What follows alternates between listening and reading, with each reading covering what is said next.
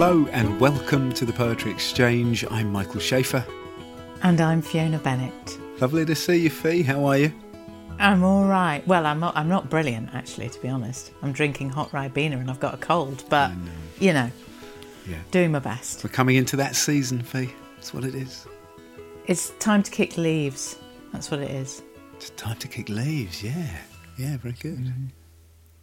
Now, Fee, I must just ask you, you have recently been doing some in person conversations, some real life face to face exchanges. How was that? Oh, Michael, it, I mean, it's hard to. It's hard to describe. Everything about it is just such a wonderful, joyful ah reminder of the fullness that a conversation about a poem that's been a friend to somebody can be when you're actually in a shared space together and sitting with the physical body of that poem in the room between you. It is wonderful. And we were at the Birmingham Midland Institute, which is a phenomenal space and history and resource for celebrating all things literature and otherwise, I believe, in the heart of the wonderful city of Birmingham. And um, it was fantastic. Yeah. Oh, I'm a little bit jealous. I wasn't able to be there for that one. I'm pleased you uh, you had a good time. That's great. Just to say, before we go any further, we will be doing some more live in person conversations pretty soon. We're going to be at the National Centre for Writing in Norwich on the 29th and the 30th of October. So if you have got a poem that's been a friend to you and you'd like to share it with us, please do get in touch. You can book a slot on our website, thepoetryexchange.co.uk. And if you're in the Norfolk area, uh, I feel like Alan Partridge now. Um, please do sign up and, and, come and see us. We'd love to meet you and to talk about a poem that's been a friend to you. Oh yeah, that'd be that would be so great. And we do provide tea and biscuits. We do very good quality biscuits. Yeah. Now, we are in fact going to bring you a, a, conversation from the Birmingham Midland Institute as our episode this month. There was uh, just an incredible conversation that that you had, Fiona, you and John Prebble. I, I don't want to say too much about it really because we'll let the episode do the talking for us, but it was one of those where you got in touch with me afterwards and you were like, you need to listen to this one. It's, it's quite a special one, isn't it? Mm, really is. As you say, Michael, I think we, we just sort of got to go straight there, but it was, uh, yeah, it was a, a life changing experience for me, to be honest, um, to be in this conversation. So I really hope all our listeners enjoy it. And you'll be listening to myself and John Prebble talking about Old Mary by Gwendolyn Brooks, the poem that's been a friend to Pete.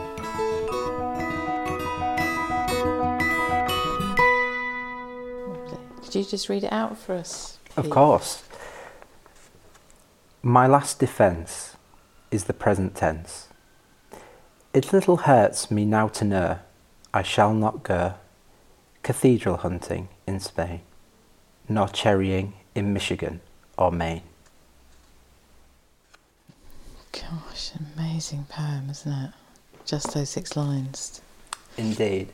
I mean, to give you a little context, my, my daughter is three and a half, and mm. she's um, she suffers a severe chromosome disorder. Um, she's missing one, and it means that she has a wide variety of, of issues. Um, she mm. can't speak, she can't walk, um, and the last three years have been incredibly hard mm. on me and my partner. Mm. And I found a lot of solace in poetry as well. And one thing I said I would do is I said I'd create a poetry box so every time I came across a poem that I had that relationship with, or I thought she might have that relationship with at some point in her life, I decided to handwrite it and mm. put it in a box for her. Mm. My, my relationship, I suppose, with this poem is, is twofold. When I first read it, it was a very difficult time for me and my partner and for my daughter, and there was a realization that our lives as her parents were never going to be what everybody else had and when I first read this, this I sort of realised that there is that sense of loss, mm. that sense of those things that there's aspirations, the the cathedral hunting in Spain, the the cherrying in Michigan and Maine. There's there's purely adventurous activities and joyful activities have somehow been lost. And that the speaker of the poem is is live it just having to live in the moment and they've come to terms with that that loss. And I started out feeling about this poem that it was an incredibly melancholy poem. And for me that's how it resonated. It it understood me. That's that's how it felt. The the, the speaker of the poem understood what it was to feel like that. But strangely over time, it, my I, I, I, picked it up and I read it a couple of weeks ago out of the box, um, as I frequently do. I, I go back to them now and again, and I read it, and I, I mean, we're in a much better place for my daughter now. There are, the, I've come to terms with a lot of her, her, her disabilities, her, her abilities, and what the future might hold. Mm. And I read this, and I came to an idea that there is a, a joyfulness of living in the moment. That actually, when you strip away all those pressures of going and swimming with a dolphin or going and seeing the pyramids or doing the things that the sort of things to do before you die, when you strip all that back and you get back to your last defense, and I thought about that word defense a lot. Mm. Was it a protective thing or is it the place that you really exist? Is your last defense your, your, your fortress, your citadel, your who you actually are? Uh, and I started thinking about that and, and whether this was actually a poem about releasing expectation and releasing all of those things that you feel you may have to do. And then I got to that line, it little hurts me now to know I shall not go because there's that sense of peace. And it resonated with me in a whole new way because I feel very different to how I did when I first came across this poem, when our lives were much more difficult and I, I hoped one day, Ivy is my daughter, that mm. that she would see in this poem, you know, that there's difficulties and there's expectations and not always something that you have to live up to. That you can live in the present tense and, and live in your, your last defence and still be content. Oh, Pete, it's incredibly moving to read this poem in the light of your context and um, and then to hear you speak so eloquently about it. And I think the poem really does hold both both those ends of the emotional spectrum that you're talking about. And that's one of the kind of geniuses of her isn't it? Yeah I mean I, I go back through it and every every line makes me think and I, I feel like that is one of the wonders of a poem. Mm. I mean, I, I sit there and I look at that, my last defense, and I think about all the times when I really did feel down to my last defense and what that actually felt like. And I've, I felt it, and I know what it feels like, and I can feel it. I, I know of a very specific example, which I won't necessarily share, but it was a very specific morning, it was a very specific day. Mm and it was a very and you might for many families who have um, challenging situations it would probably feel very very common you know this is but for that particular moment I, I was at my wit's end I suppose but it's also the moment that you start to rebuild because actually when you strip it right back to the foundations of, of what strength you have you start to build new ways of dealing with things mm. and then I sort of come on to that next line. My, my last defense is the present tense because you stop thinking about how am I going to cope with tomorrow? How am I going to cope with next week? How am I going to cope with the months and the years later? Actually, how am I just going to cope right now? And when you start feeling like that, you start building an ability to deal with things. Because if then if you deal with the, the next 10 seconds, then you deal with the next 10 minutes, and then you deal with the next hour. And for mm. me, this poem builds out from there it builds out from that foundation stone, that last defense, into the present tense. And then that sense of it little hurts me because you're only living in the present. It doesn't hurt because all you're dealing with and living in is that present tense. I must admit, I, I didn't know Gwendolyn Brooks. Mm. When I when I first came across it, I just saw the name Gwendolyn, Brooks, and then I, I followed it up, and I found out that her father, um, among the many difficulties she faced in her own personal life, but her father wanted to be a doctor, but he gave it up to raise his family, and he was a janitor, which while still a very noble job, and I, I've been a janitor many times, giving up that sense of ambition um, to do what is needed in the here and now, as I was sort of reading a, about mm. her life and, and, mm.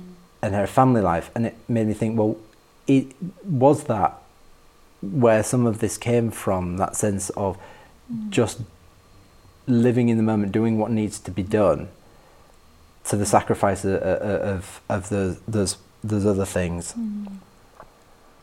It's amazing to me how much your huge journey with the poem and how it's taken on these different meanings and how there's a journey, you know, there's that journey in the poem even in a way, just in those few short lines. In the second line, my last defence is the present tense, and how it's kind of grown from there f- for you and kind of really turned round in a way. Like it's really turned round yeah. for you, like a whole way of thinking about or approaching what life can be and where you start from, maybe.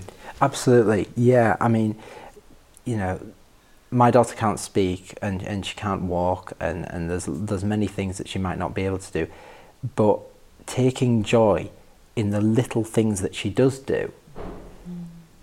suddenly it, it, sort of flips that that whole two two lines, mm. is that my last defense is the present tense because my last defense is actually the little joys in the day. Is if I revel in those and if I, I if I focus almost in the way that, that Gwendolyn Brooks does here, if I focus down onto just those what is it seven words in those two lines, actually it no longer hurts, which is the very next line. You know, it it it little hurts me now to know because actually what I'm doing is I'm reveling in in the little things. I don't need those big things that sort of that that end the poem. Those cathedral huntings, the cherryings. That mm. I don't need those. If I focus on just those seven words, that those those last defences, those little parts of the present tense, then it no longer hurts. And the space in the poem is incredible too, isn't it? It's these little these little couplets and then the space in between them as well. So she's literally giving you that space, isn't she, for that meditation in a sense, or the letting go, perhaps, to be taking place as well. Mm.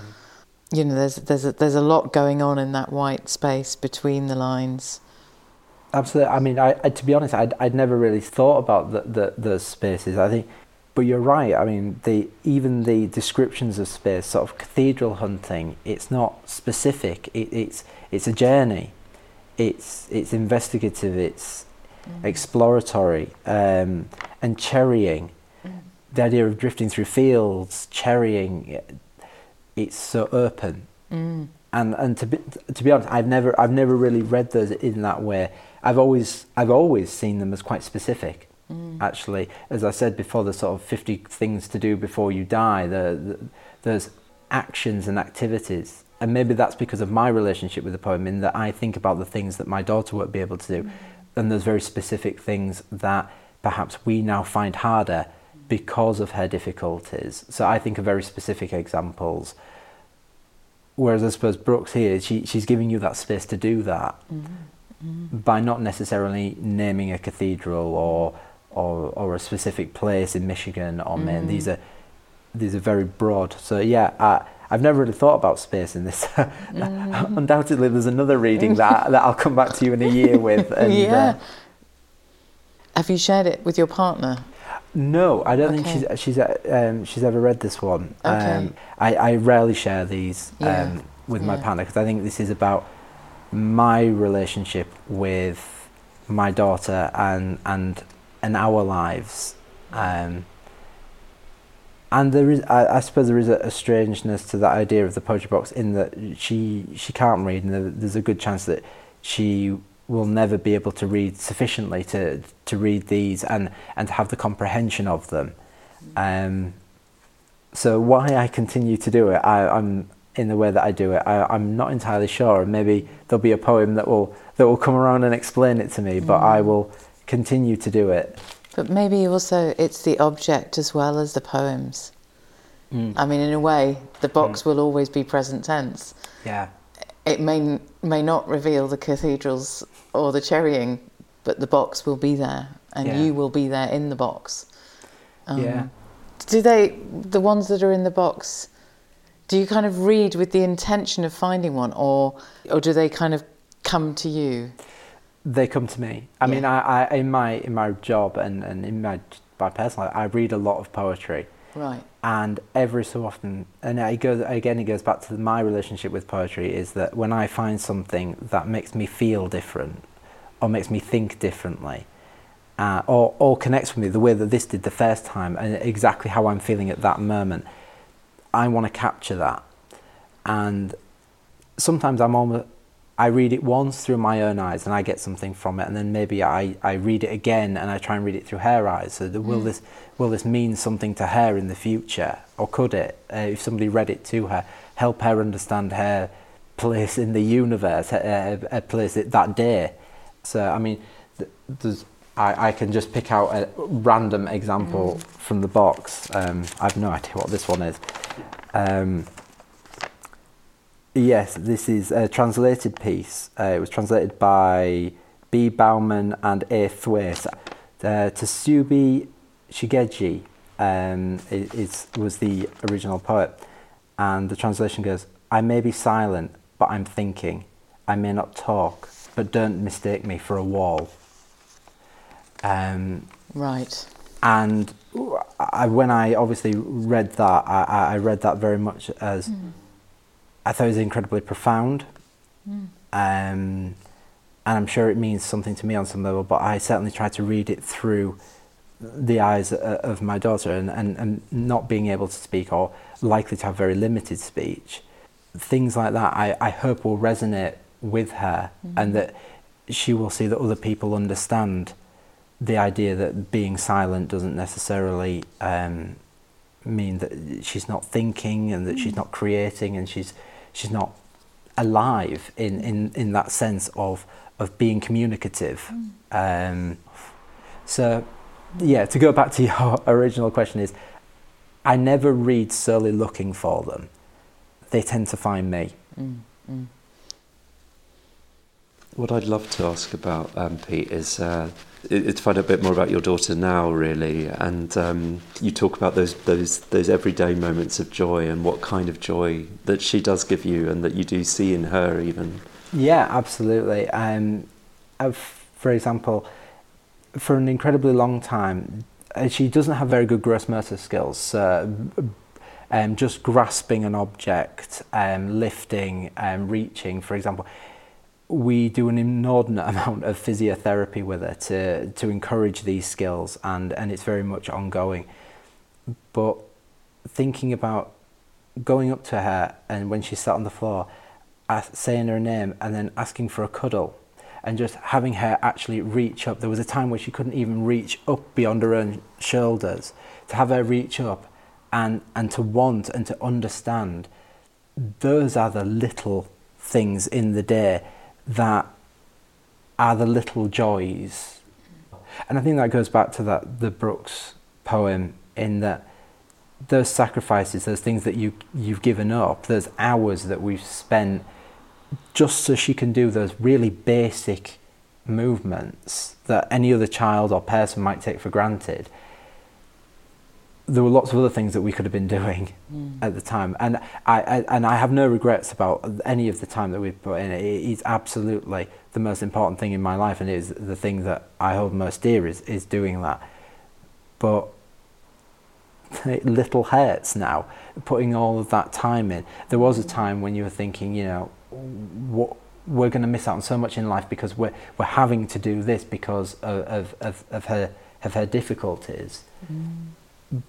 But now I don't see it that way because now I can see the fruits of all of that effort and I can see how it's improving her life and those are those little joys that I can see every day, and that's that sort of present tense that I can live in with those little actions that mean probably more to me than than swimming with dolphins or mm. or, or, going cherrying. Mm. Mm. We always ask one question as we draw to a close. Um, with the idea of a poem as a friend, how would you describe what kind of a friend this poem is to you? It's like a, a distant friend, a pen pal, I suppose, in that they've corresponded with me at one point in my life. Maybe we only write to each other once a year or, or something. I don't feel this is a poem that I, I have that daily connection to. It's coming back to it every so often and realizing that we do have a connection, but that connection grows and changes, and that's okay. I yeah. think we, a pen pal. I don't think the, we've had that. Before. I don't think we've had the pen pal. Really it's good. Wonderful. The long, the long distance pen pal. Yeah, that's yeah. great. Just it's really, really great. Keeping close across the distance. Indeed. Mm. Thank you so much, Pete. Um, My pleasure. I don't know if it, I'm sure you you have explained, John, but we, one of the things we need to do before we leave is to create um, a gift for you. Oh. Which is that in exchange for, for you telling us about the poem that's been a f- friend to you, we're going to create a recording of the poem. So we'll we'll create that and we'll send that to you in about a week's time. That's a little audio kind of, file. Well, and what I will do is I will put it on a USB stick and I will put it in the box. Okay, oh, okay. So, okay. so it will go it will go in the box because oh, I think that's okay. that's very much where it belongs after today. Yeah. Um, and then I, I will always have it and uh, and maybe I should do that. Maybe I should do that for all of them. So some audio recordings and, nice. uh, and then she will be able to listen to them. She'll be able to hear them. Sounds good. Sounds good. Lovely. Gwendolyn Brooks Old Mary. My last defence is the present tense. It little hurts me now to know I shall not go cathedral hunting in Spain, nor cherrying in Michigan or Maine.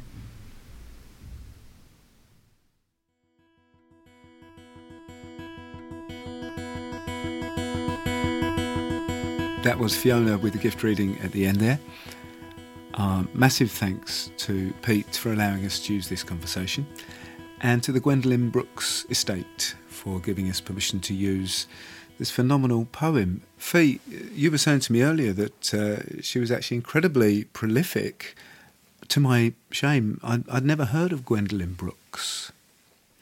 Phenomenal poet, prolific, uh, a lifetime as a writer and a great journey as a writer, the first black writer to win the Pulitzer Prize. She was also consultant to the Library of Congress, huge representative for black writers and the cause of racial equality and many, many other things. So it's great that we're able to share this poem in Black History Month and indeed every month. And indeed, there is a Gwendolyn Brooks poem for every month because uh, she was so prolific, and they are such extraordinary poems which touch the heart and the mind and the senses in the way that all great poetry does. So, yes, I really encourage everyone to, to read some more of her work. And we'll put some links in the bio. That'd be great, yeah. I'll seek her out. We don't normally sort of offer much comment off of the back of the conversations. Um, we kind of allow the conversations to speak for themselves, I suppose, Fee. But, you know, I mean, obviously I wasn't at that one, but just listening to it, it's um, it's quite extraordinary, isn't it? It's uh, it's one of those where you do go, what what a what a privilege to to sort of bear witness to that and to to share in that with Pete and his amazing story. Absolutely, Michael, and I think also a really specific and particular and moving example of the way that poetry is a living force and an active resource in in our lives and I think Pete has honored that in the most extraordinary way. Yeah. We're going to leave it there this month. We'll be back next month with more poems as friends. Until then, thank you for listening.